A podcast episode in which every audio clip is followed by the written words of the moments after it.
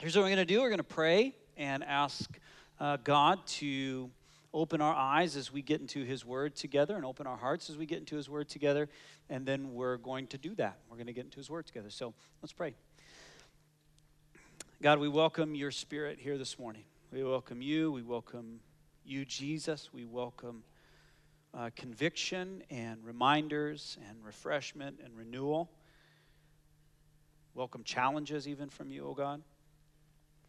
And we know that, uh, God, so many of us in this place, we have an understanding of maybe a specific area or, or a skill or a gift or an ability, whether it's sports or the marketplace or law or medicine or whatever.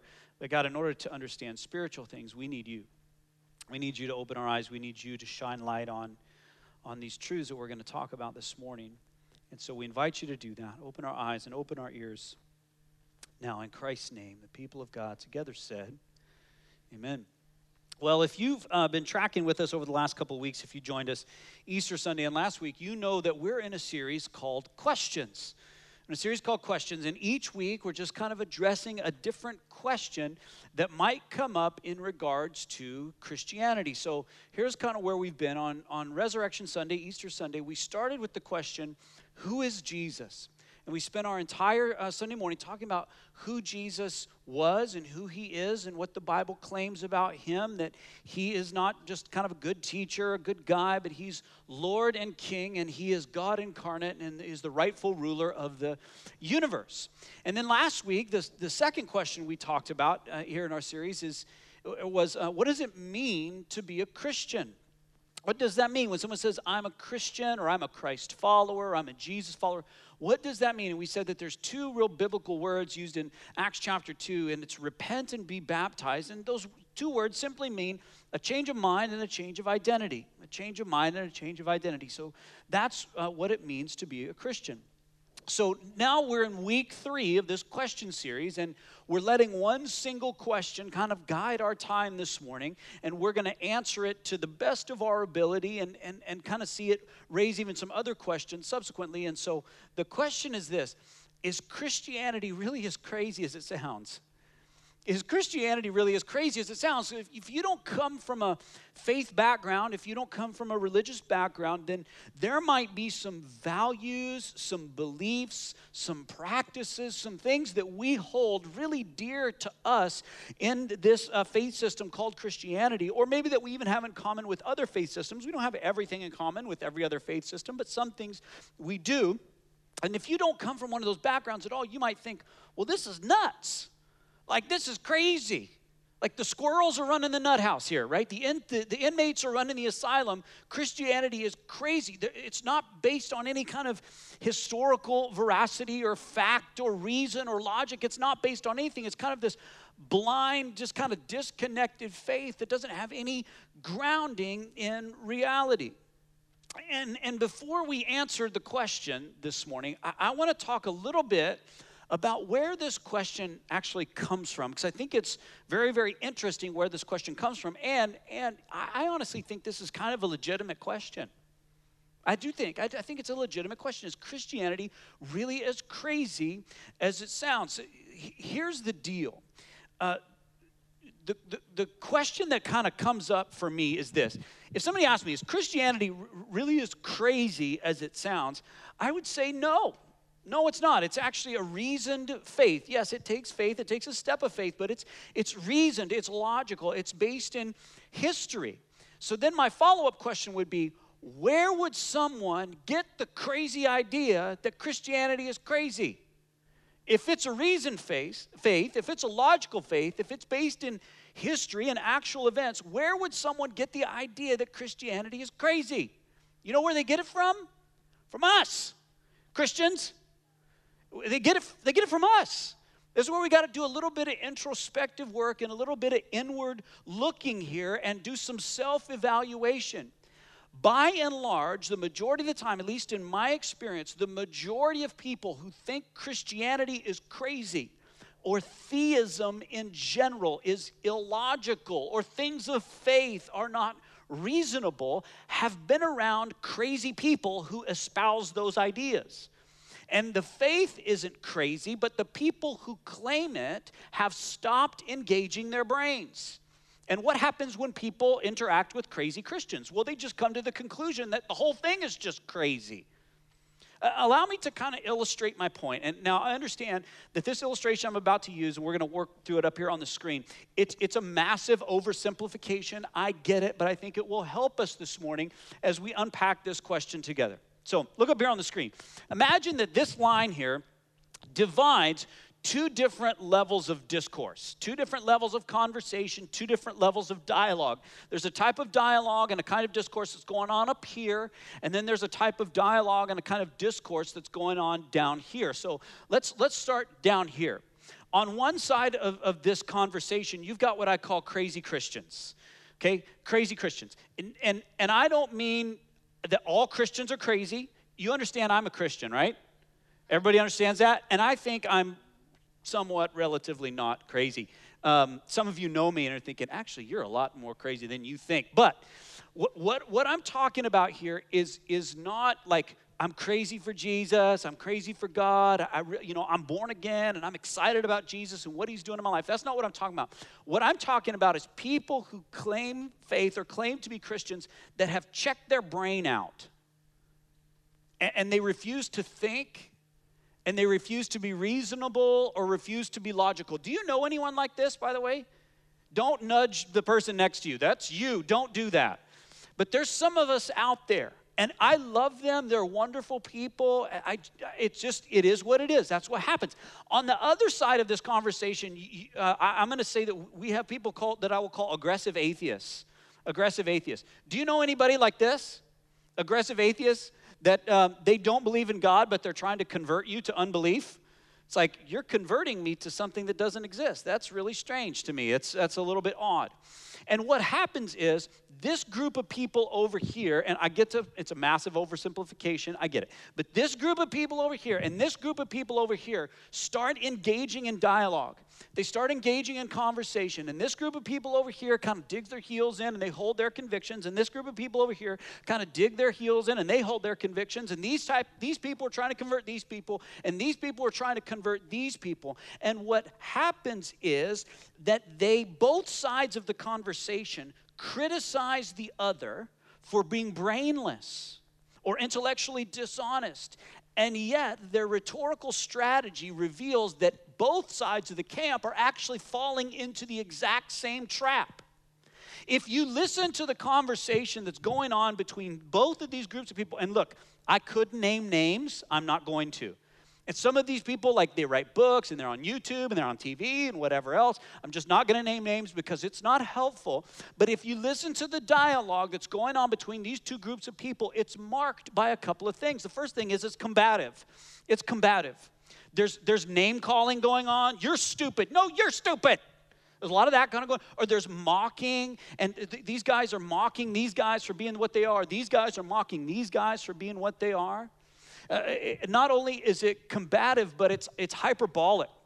It's hyper, or it's, sorry, it's sensationalized. It's sensationalized. Both sides of the equation are using shocking stories or exciting stories or language at the expense of accuracy in order to provoke public interest or excitement. It's sensationalized. Both sides are using hyperbole. They use words like always, all, uh, never, those types of things, and it's hyperbolic. Or, or they set up straw men.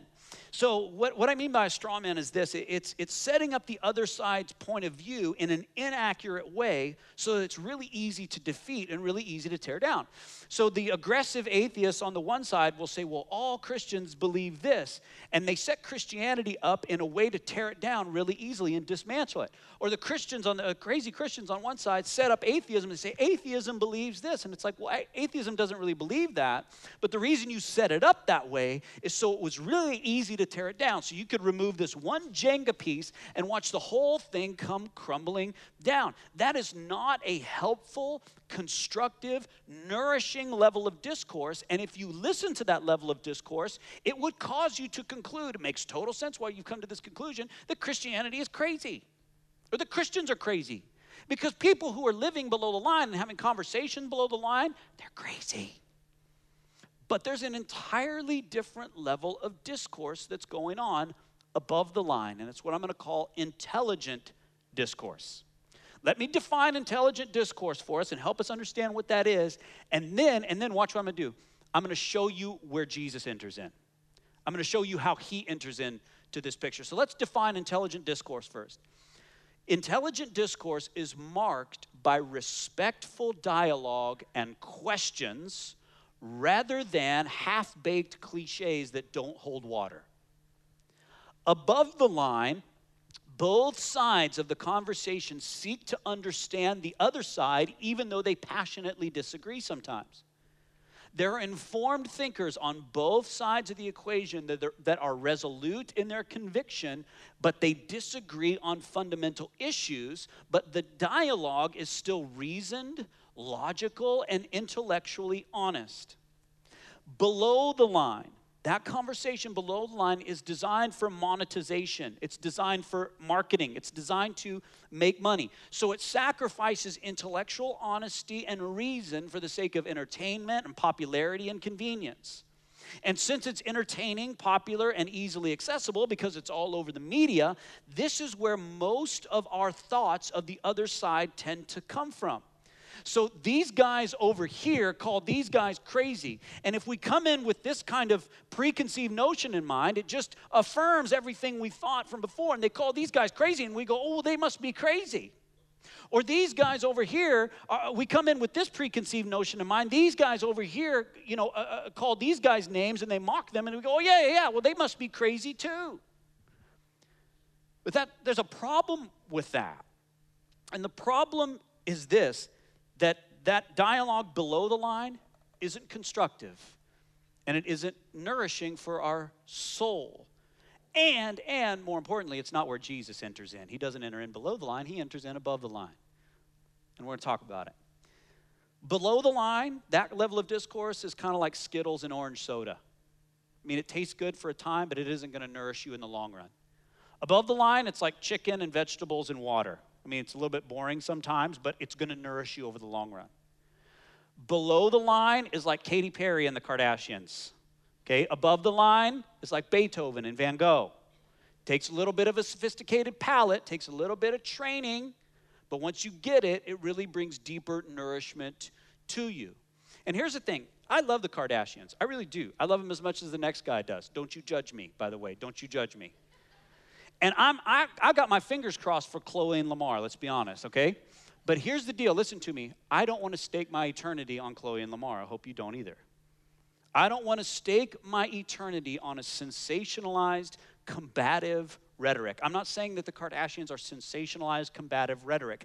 I'm saying that below the line discourse about things of faith is comparable to reality TV. I'd rather stake my eternity on a spirited pursuit of truth. Would you? So, the really dis- disappointing part of this situation is that if these folks below the line have shaped your understanding of Christianity, if you've listened to that level of discourse and conversation and it shaped your understanding of Christianity, then the answer to our question today is this that Christianity is not as crazy as it sounds, it's crazier because those guys are nuts. What's even more unfortunate is that Christianity is a reasoned faith.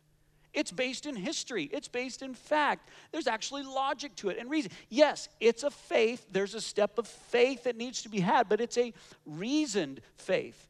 And real Christianity lives above the line. Jesus lives above the line.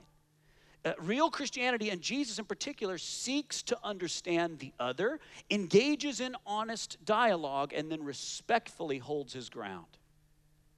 So, as a result, real Christianity is respected in academic circles, in social circles, in political circles. It garners respect in the marketplace just as much as it does in sacred space. It holds its own in the courtroom just as much as it does in the prayer room because real Christianity operates above the line. Now, here's what I want to do. Now that we've kind of set up these two levels of discourse. You can put that slide back up on the screen. Now that we've kind of set up these two levels of discourse, what I want to show you from Luke chapter 24, and then actually we're going to spend some time in Acts 26 too, even though it wasn't in my notes, but I think it's helpful for us. In Luke 24, I'm going to show you where Jesus enters in up here and not down here. Okay, I'm going to show you where Jesus enters in up here and not down here. And then I'm going to give you three issues, three contemporary examples of places where for Christians, it's going to be really tempting for us to operate down here and to have these conversations, and we need to get up above the line. Okay, so let's watch Jesus do it in Luke chapter 24. If you've got your Bibles, open them up. Luke chapter 24. I just want you to have the text in front of you. If you don't have your Bible, you can use the one in the seat back in front of you. You can, uh, you can look on with your neighbor. You know, they're sitting by you, they like you, they'll be happy to share with you. Luke chapter 24, and we're going to start in verse 13. Let me set up the context before we get there. Uh, this is after Jesus has risen from the dead. He's crucified on Friday, rose from the dead on Sunday, and there were 40 days before he ascended into heaven where he appeared to his disciples and he interacted with them and he ate with them and he appeared to over 500 witnesses. Luke chapter 24 is one of those accounts of Jesus appearing to his disciples. We pick it up in verse 13. That very day, two of them were going to a village named Emmaus about seven miles from Jerusalem. And they were talking with each other about all these things that had happened. Stop there. What's happening here? You've got a couple of Jesus followers, of his disciples that were his disciples during his life, that are walking on the road to Emmaus. And they're skeptics at this point, understand. They're skeptics of this, but they, they experience Jesus. They know Jesus, but this whole thing of risen from the dead and he's the Redeemer of Israel, he's the Messiah, and all that stuff, they're going, man, I just, I don't know. I, and they're talking about it and trying to work it through. Keep reading. It says, while they were talking and discussing together, Jesus himself drew near and went with them. But their eyes were kept from recognizing him, and he said to them, What is this conversation that you are holding with each other as you walk? Now, stop there. Jesus is talking to skeptics now. These are, these are his disciples from his life, but they're skeptical as to what's going on. They don't totally grasp it or even totally believe what's happening and what's going on. And instead of engaging in combative rhetoric, like calling them numbskulls or something, instead of engaging in hyperbole and saying stuff like, You guys are always so faithless, instead of engaging in sensationalism or anything below the line, what's the first thing that Jesus does? He asks a question he asks a question. You understand what he's doing here? He's entering into the conversation. And, and we've said that respectful, intelligent, above the line discourse is marked by questions. And this is how Jesus enters in by asking questions. Christians, when you're talking to people of different faith backgrounds, people that don't believe the same thing as you do, take a cue from Jesus. Ask questions, ask a lot of them. And, and when you've exhausted all your questions, ask more questions. Helps you to enter into a conversation, understand where the other person is coming from, such that you can explain your faith in a reasoned way. Non Christians, people who are not Christians in the place, and we know we have a lot of them, and, and that's awesome. I'm so glad that, that you're here. Notice that Jesus, who is like the realest Christian ever, the whole darn thing's named after him, by the way, all right? Christianity, Jesus Christ, that whole thing. Notice that the way Jesus enters into the conversation is above the line. It's intelligent discourse. He asks a question. Keep reading. They stood still, looking sad, and one of them, named Cleopas, answered him Are you the only visitor to Jerusalem who does not know the things that have happened here in these days? And he said to them, What things? Look at that. Another question. So the disciples go on to explain to Jesus, who they think is a stranger at this point, what has gone on in Jerusalem. Namely, they've tried and executed a man for crimes he did not commit. And then they express their disappointment to this man who they think is a stranger because they thought that the guy who was just executed was the Messiah, the Savior of the world, the Redeemer of Israel. He's one of their best friends, believe it or not. Verse 25, keep reading. And he said to them, O foolish ones and slow of heart to believe all the prophets have spoken. Was it not necessary that the Christ should suffer these things and enter into his glory? Stop there. Now, this is fascinating. This is fascinating to me because he calls his disciples or his, his followers, there's a number of them there, not just the apostles, he, he calls them foolish. Now, you might look up there and go, oh, yeah, combative rhetoric, name calling, there it is, Jesus. This is not what he's doing here. So uh, here's, here's the reason I know that's not what he's doing here. If there are a couple of words in classical Greek that can be translated fool or foolish. One of them is the word raka. Have you heard that word before? Some of you maybe been around church a little while. Jesus says, Don't call your brother raka or you fool. That is not the word that Jesus is using here. That word is an insult. It means dumb. It means brainless. It means stupid. That's not the word Jesus is using here. He uses another Greek word, and that Greek word is anoetos. And it means you're a smart person, but you're not engaging your brain. You have mental faculties, you're just digging your heels in and refusing to use your mental faculties. To use our picture today, here's what Jesus is saying to his disciples I'm happy to enter into this conversation with you. I'm happy to have this discussion, but here's where we're going to have it we're going to have it above the line, where we all engage our brain and think and reason, and I'm going to walk you through it. Keep reading and says, And beginning with Moses and all the prophets, he interpreted to them in all the scriptures the things concerning himself. So here's what Jesus does He begins in the Old Testament and he walks these guys through every Old Testament character and event, and he unfolds how each one of those things, including the prophets and all of the scripture, point to him and why he came and all the reasons why he is who he says he is and why his identity is confirmed. Now, some of you in the place might go, Well, that doesn't make any difference to me. Some of you might go, Well, I'm Jewish, so that actually would make a lot of difference to me. That would make a lot of sense to me. But for many of us, I would even go so far as to say, for most of us, this particular argument that Jesus is employing to convince his disciples would not be convincing for us. However, here's the point Jesus meets them where they're at. These guys are Jewish that he's talking to, real Jewish. They knew the prophets and Moses and the scriptures. This is what they lived and breathed. This type of argument would make sense to them. This type of reasoning would convince them, and it does. So understand that when Jesus shows up on the scene after the resurrection to prove his identity, he doesn't do a trick. He doesn't like juggle knives, you know? Only the Messiah could do this and now I'm going to light them on fire. Woo! He doesn't say, Look, I've gone into the future and I've got what's called an iPhone.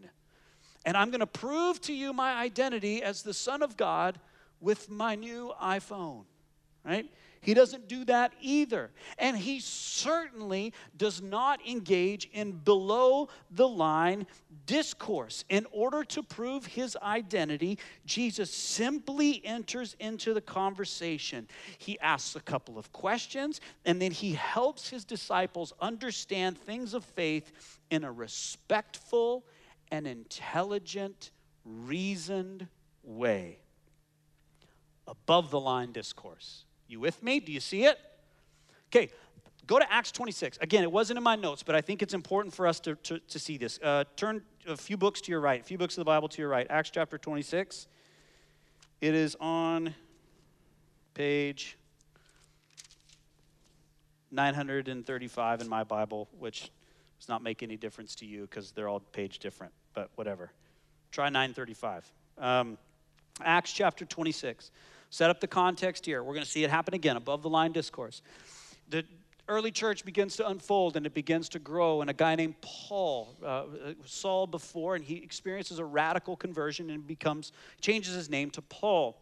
And Paul is kind of globetrotting all over the Mediterranean world, and he's just telling people about Jesus, telling people about Jesus, telling people about Jesus. And the authorities get wind of this, and they don't like it. So they arrest him. In fact, they beaten him a couple of times. They tried to kill him, all kinds of different things.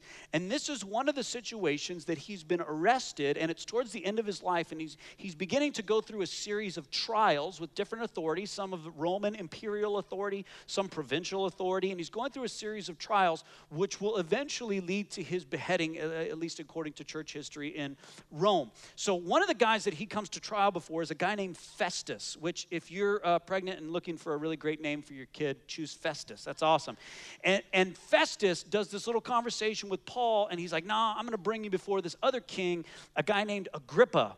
Another great name for a child, by the way. So, Paul is in chains now. He's been arrested for his faith. He's been beaten uh, almost within an inch of his life here. And watch the conversation that he has with King Agrippa and watch Paul stay above the line. Watch him.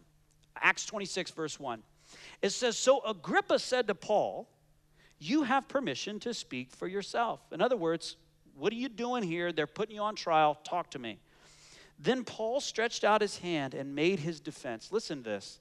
Listen to how listen to how kind and engaging this level of dialogue is. I consider myself fortunate that, is, that it is before you, King Agrippa. I'm going to make my defense today against all the accusations of the Jews especially because you are familiar with all the customs and controversies of the Jews. Therefore, I beg you to listen to me patiently. Now, if you and I were in chains and we were given an opportunity to defend ourselves, do you think we would use words like, therefore, I beg you to listen to me patiently? I certainly wouldn't. I guarantee you I'd get below that line that quick with combative rhetoric, with hyperbole, with straw men, whatever I could do. But Paul refuses to live below the line.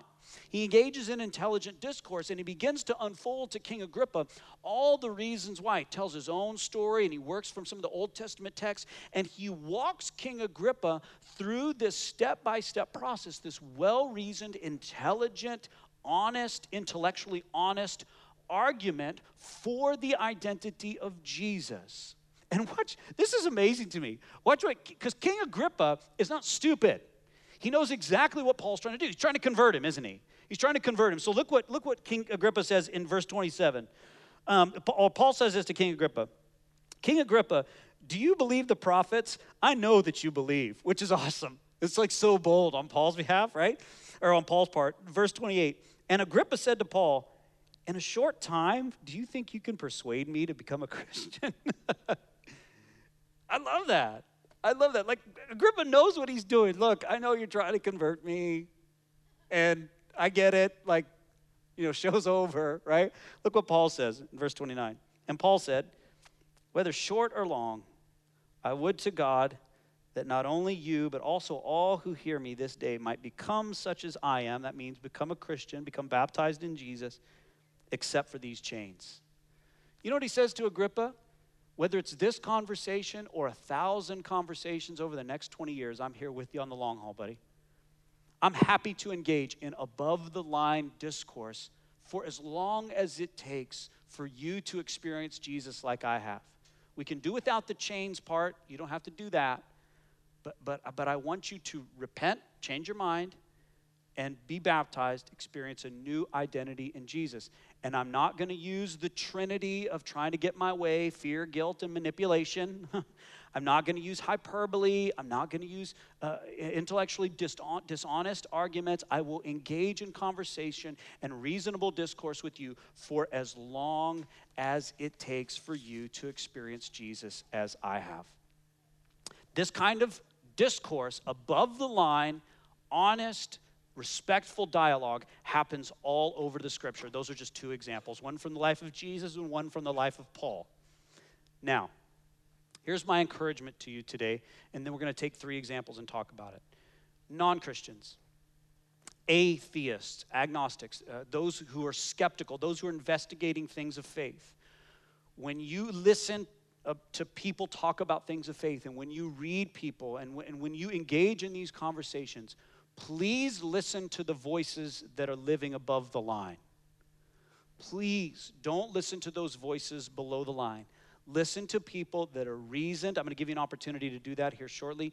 Reasoned, logical, honest, patient, ask a lot of questions, understand your point of view, enter into the conversation. Yes, they're trying to convert you. And yes, they'll say things like, hey, I'm trying to convert you, but whether it's this conversation or 20 years of conversations, I'm here with you over the long haul. That's people that are living above the line. So if you don't know Jesus, please listen to those voices. Number two, Christians in the place. Please, I beg of you, they think we're crazy because sometimes we check our brains out. So let's start living above the line, shall we? Let's start engaging in intellectual, honest discourse and dialogue and conversation that respects the other, that doesn't mock someone's point of view, that doesn't call someone else a name because they come from a different faith background than we do or no faith background at all. That's just absurd and it's not the Jesus way. Let's live above the line. Three quick examples of places you might feel tempted to get below the line and do something that's not going to be good for the name of Jesus over the time, oh, oh, oh, uh, not going to be good for the name of Jesus. Three examples where you might feel tempted to do that just so you can kind of keep an eye out when you have these conversations, okay? The first one is this just in theism in general.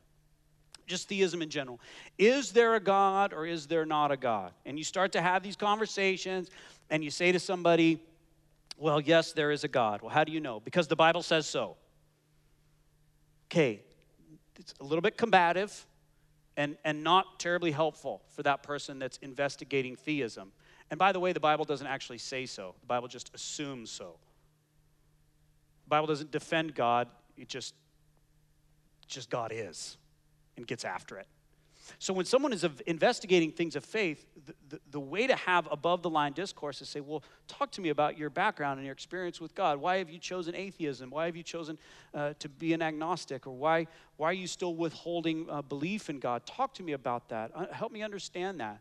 And then once you understand, you enter into above the line discourse where you say, well, here's what I think here's the moral argument and here's the uh, you know argument from aesthetic or here's the here's the teleological argument and you just walk them through the process in a respectful honoring intellectually honest way. One other or a couple other uh, examples of places where you might feel tempted to live below the line when it comes to engaging in conversations about things of faith is creation. Creation. Uh, one of the things that, that i hear people do when, when they talk about the creation account in genesis chapter 1 and 2 is say things like, you know, the earth is 10,000 years old, God created in six literal days, and then they dig their heels in and they say, no way, no how, no other options. Now, if that's your view, that's awesome. That's awesome. I've got a lot of friends that are very, very smart, much smarter than me, and most definitely live above the line that hold that view with you. But do you understand that there are five or six or seven, even other interpretations of the creation account that fall within the realm of historical, biblical, Christian orthodoxy? You might not agree with those views. You don't have to. You don't have to.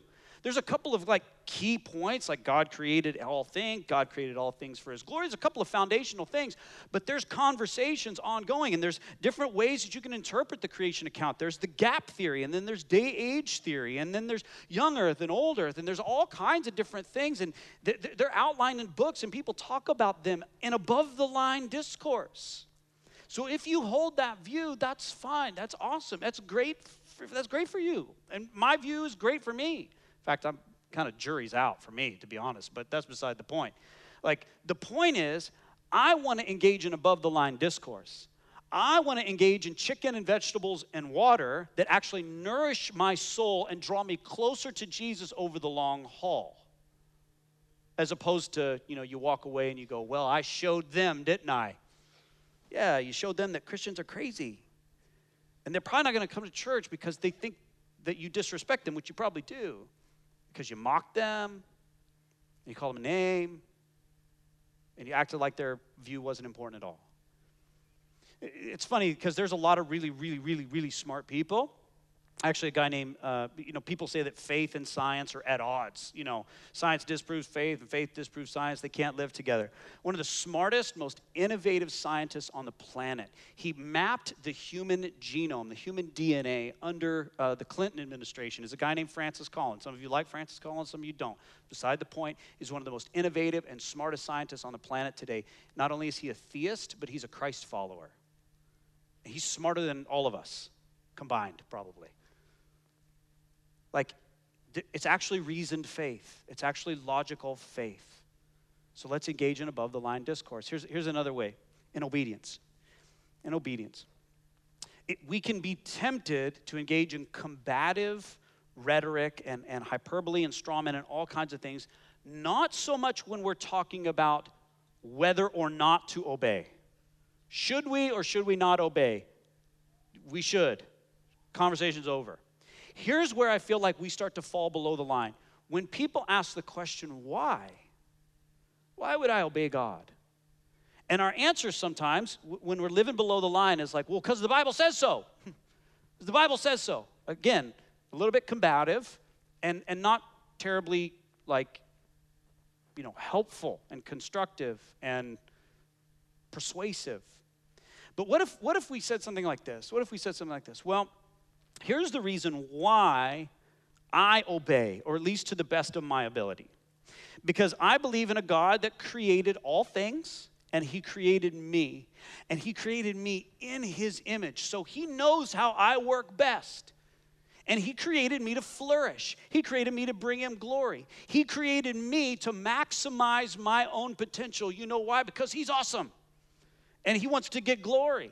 And He deserves it. And then what he did was he created some do's and don'ts in order to help me maximize my potential, in order to help me flourish, in order to become really the most human I can possibly become because he knows, because he created me. And so, what he's given me is some restrictions, some areas that I need to exercise self discipline and self control in order to step into his best and greatest for me. And in the meantime, I, I have to exercise some restrictions and discipline. This happens in every other area of life. For example, we've got one of our elders, uh, a guy named Tim. He shared his testimony be- before up here, and he's a very, very, very smart guy, very smart guy. And he has a PhD in violin performance. And he has, um, what are the little trophies that they give good musicians? Grammys. Yeah, he's got one of those too. He was nominated for four, as a matter of fact, and won one. Now, do you think Tim in his whole life has just kind of thrown off all restrictions and self discipline? No. He's engaged in restrictions and discipline. He's disciplined himself in order to become the maximum potential musician he could possibly be, in order to step into God's best for him, in order to step into the biggest and greatest thing. It's how he's really created, in order to to kind of flourish to the most he could, or to the maximum potential that he could flourish. Now, Tim obeys God and he, you know, practices violin. Okay, same thing. But take that analogy, take that metaphor, and transition into spiritual things. This is why we obey.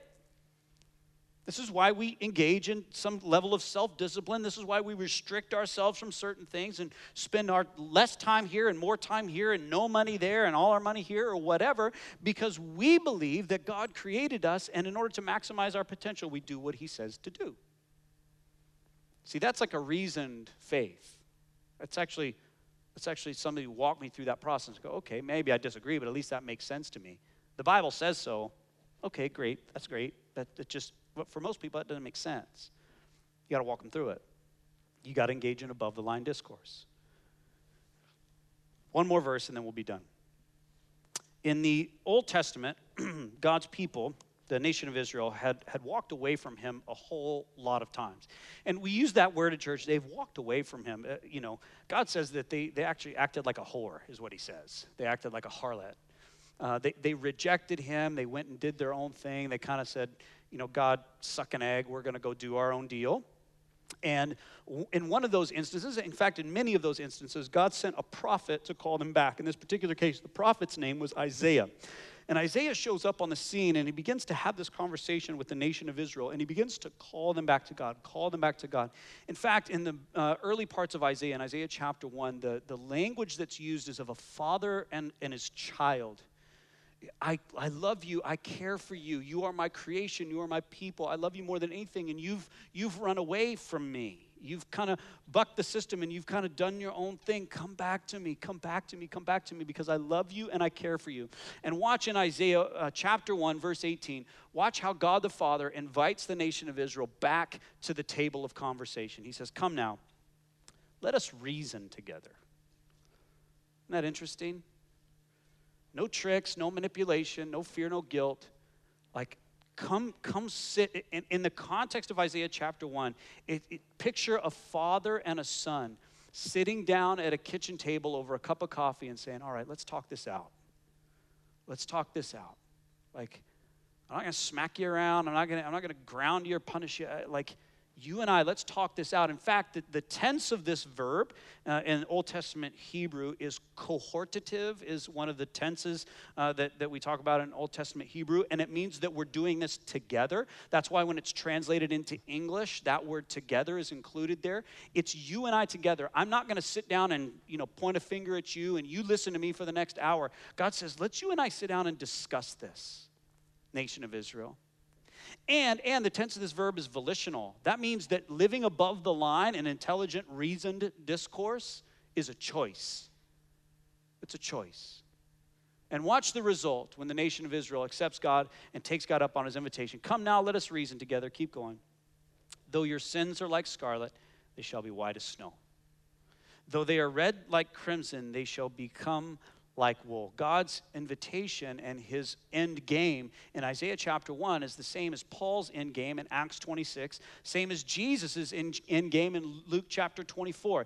Let's sit down and talk this out. And the end game is that you would experience renewal and life and restoration in Jesus. Not fear, guilt, manipulation, not combative rhetoric, not hyperbole, not name calling, not mockery, not straw men, not any of that stuff, but respectful, intelligent discourse in order to lead you to a place of repentance and faith. That's the Jesus way. Non Christians in the room, if you're listening to Christians who are living below the line, God loves them. God's got grace for them. I love them very much too, but it might sound like our faith is a little bit crazy. But if you listen to Christians above the line, above the line, if you listen to the voices above the line, it's a lot more reasoned faith. Uh, some of you in the place might be an atheist, you might be a, a non Christian, you might be skeptical. And you might say, Luke, actually, I would really love to listen to some voices that are living above the line. And, and, in order to help you do that, I actually brought a copy of a book this morning. I gave one out in the first service. I've got another copy of it today. The book, called, the book is called uh, The Reason for God. And the uh, subtitle is Belief in an Age of Skepticism. It's a New York Times bestseller. It's by a guy named Tim Keller, who is absolutely a voice that lives above the line and engages in an intellectual, responsible, intellectually honest discourse and dialogue. He doesn't mock the other side, he doesn't name call. He just walks you through, step by step, his reasons for faith and belief in an age of skepticism. If you are a Christian and you want a copy of that book, order it on Amazon. If you are a non Christian, or, or an atheist or an agnostic and you're investigating things of faith and you want someone who lives above the line to walk you through that and help you understand, uh, I will give you that copy this morning absolutely for free, okay? So at least, you know, somebody gave you something when you came to church. So if you have the guts to come up and talk to a pastor afterwards, it'll be great. And uh, I'll put a book. I don't mean to make I don't mean to make light of that at all. I just I want to I want to help you and equip you to listen to some voices that live up, up, up above the line. Christians, that's my admonition this morning. Get out from below the line. When we engage in dialogue, let's get up above the line. It's funny, in the early church, um, one of the reasons that they thought Christians were crazy is, is, is because of what we're about to do right now, and it's receive communion. In fact, there were some authorities, some Roman authorities, and some, uh, some, some Roman voices in, in the empire that engaged in below the line discourse and name calling and mockery in order to tell Christians or to tell people that Christians were crazy. They, they would say stuff like, You guys know they're drinking blood in there and eating people's flesh in there? That's what people would say. And Christians, like, No, we're not. At least not this Sunday. No, we're not. We're not. We're not. What we're about to do is receive a little bit of bread and a little bit of juice, and, and they're representatives, they're symbols, just like my wedding ring is and, it represents and it's, it's symbolic of a day, of a point in time, of a relationship. These elements that we're about to partake uh, together, that we're about to receive together, are representations and symbols of that moment where Jesus rescued and redeemed us and gave his body and his blood for us. As we prepare our hearts, the band is going to come up and lead us in a song. It sings the gospel from start to finish. The usher is going to come forward and distribute those elements. I invite you to take a little piece of bread and a little cup and hold them. We'll partake all together here in a few moments. If If you're not a Christian today, if you haven't come to Christ in repentance and faith and had a change of mind and a change of identity, I would invite you to pass on this part of the service. But for those of us who, uh, if you call yourself a Christian, we practice open table here. It doesn't mean you don't have to be a ministry partner here. You don't have to be a regular part of our church. You don't even have to attend here. If you call yourself a Christian and if you claim the name of Christ, you're welcome to participate with us in communion. Let's pray together as we prepare our hearts.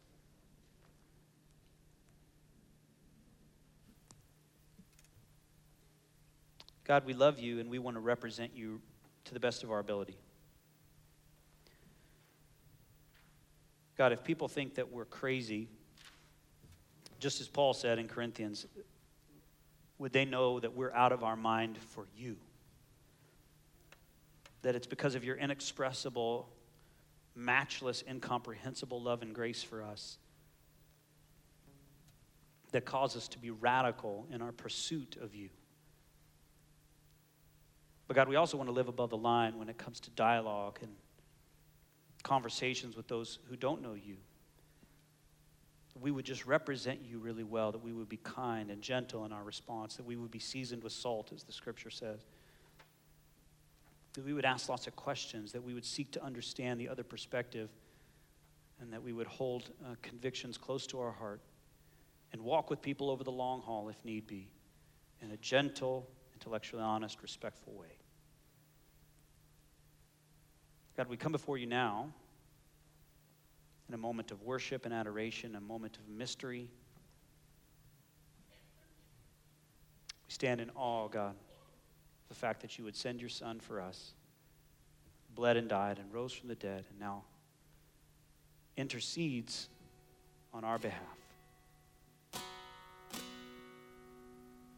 Thank you, Jesus, that our sin is separated from us as far away as the east is from the west, that it was once like scarlet, now it's white as wool.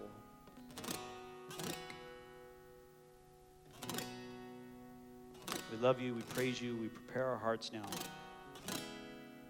to come to the communion table together. In Christ's name.